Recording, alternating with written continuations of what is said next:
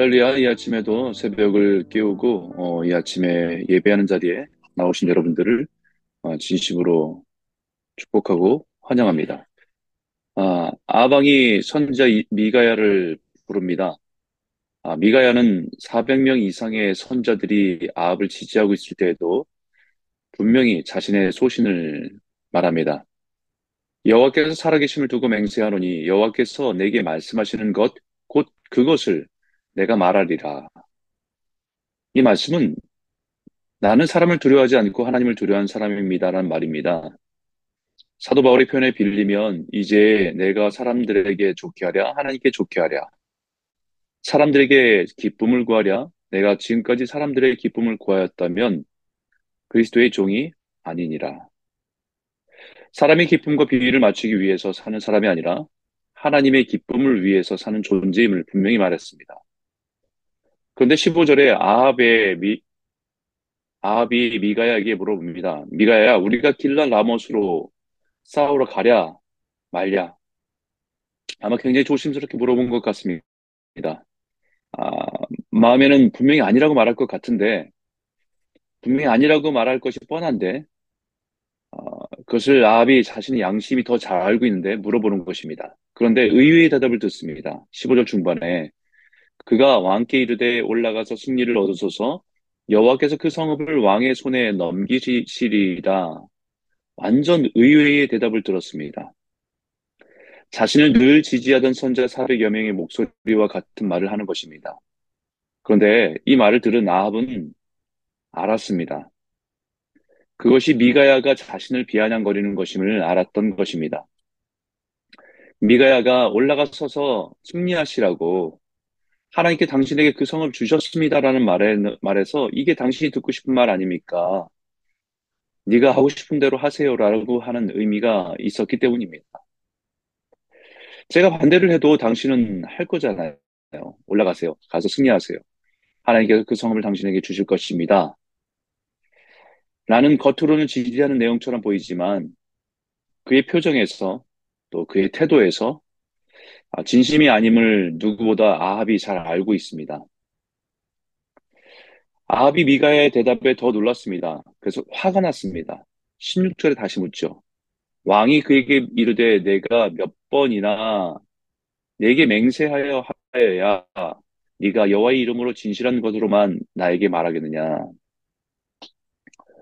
아합은 본인이 더 잘 압니다. 그것이 하나님께서 원하지 않는다는 것을 본인이 더 잘 압니다.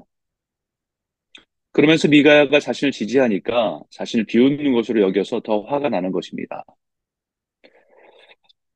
목회를 하다 보면 가끔 이럴 때가 있습니다. 상담을 받으러 온 사람 중에 이미 자신은 답을 가지고 오는 경우가 있습니다.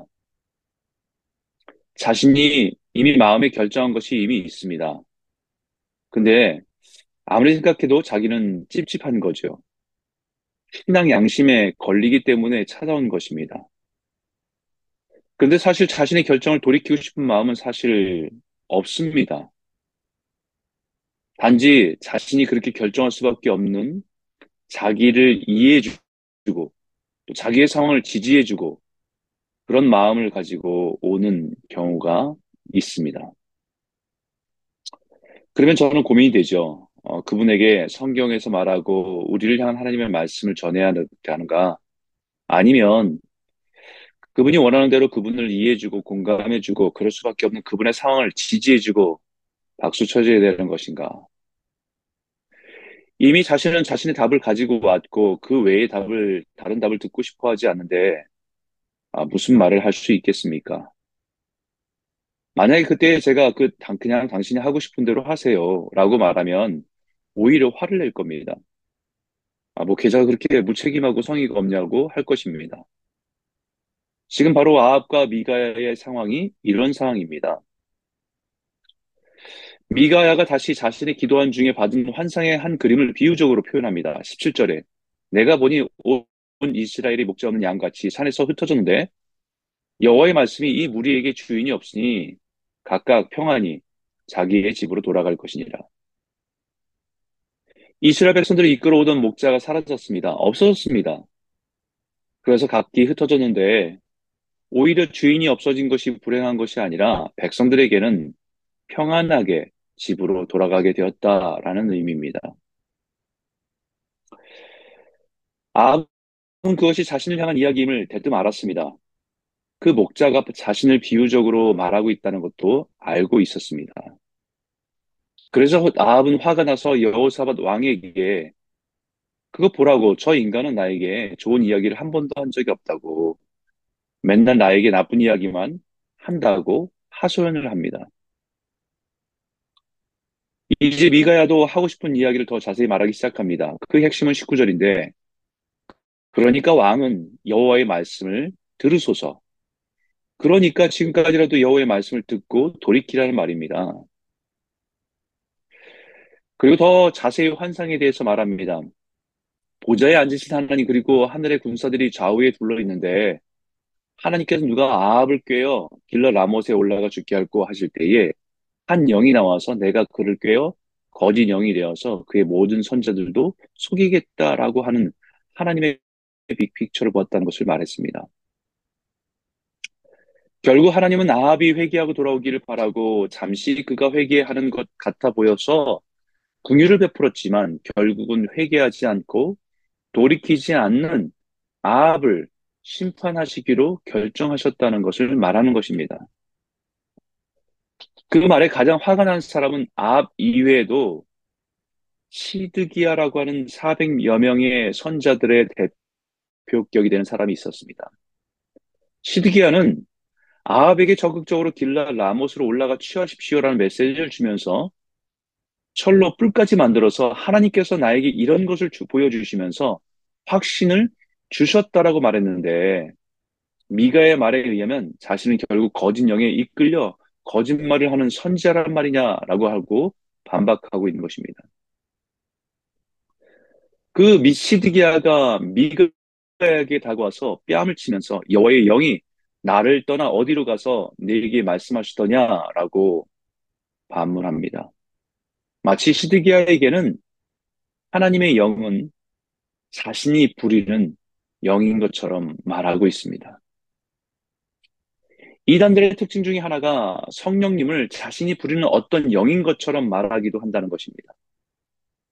자신이 기도하면 하나님의 영이 능력을 행하고, 자신이 기도하면 병도 고쳐주고, 자신이 명령하면 놀라운 이적과 기적들이 일어난다고 하는 자기 중심적인 신앙의 모습을 그대로 보여줍니다.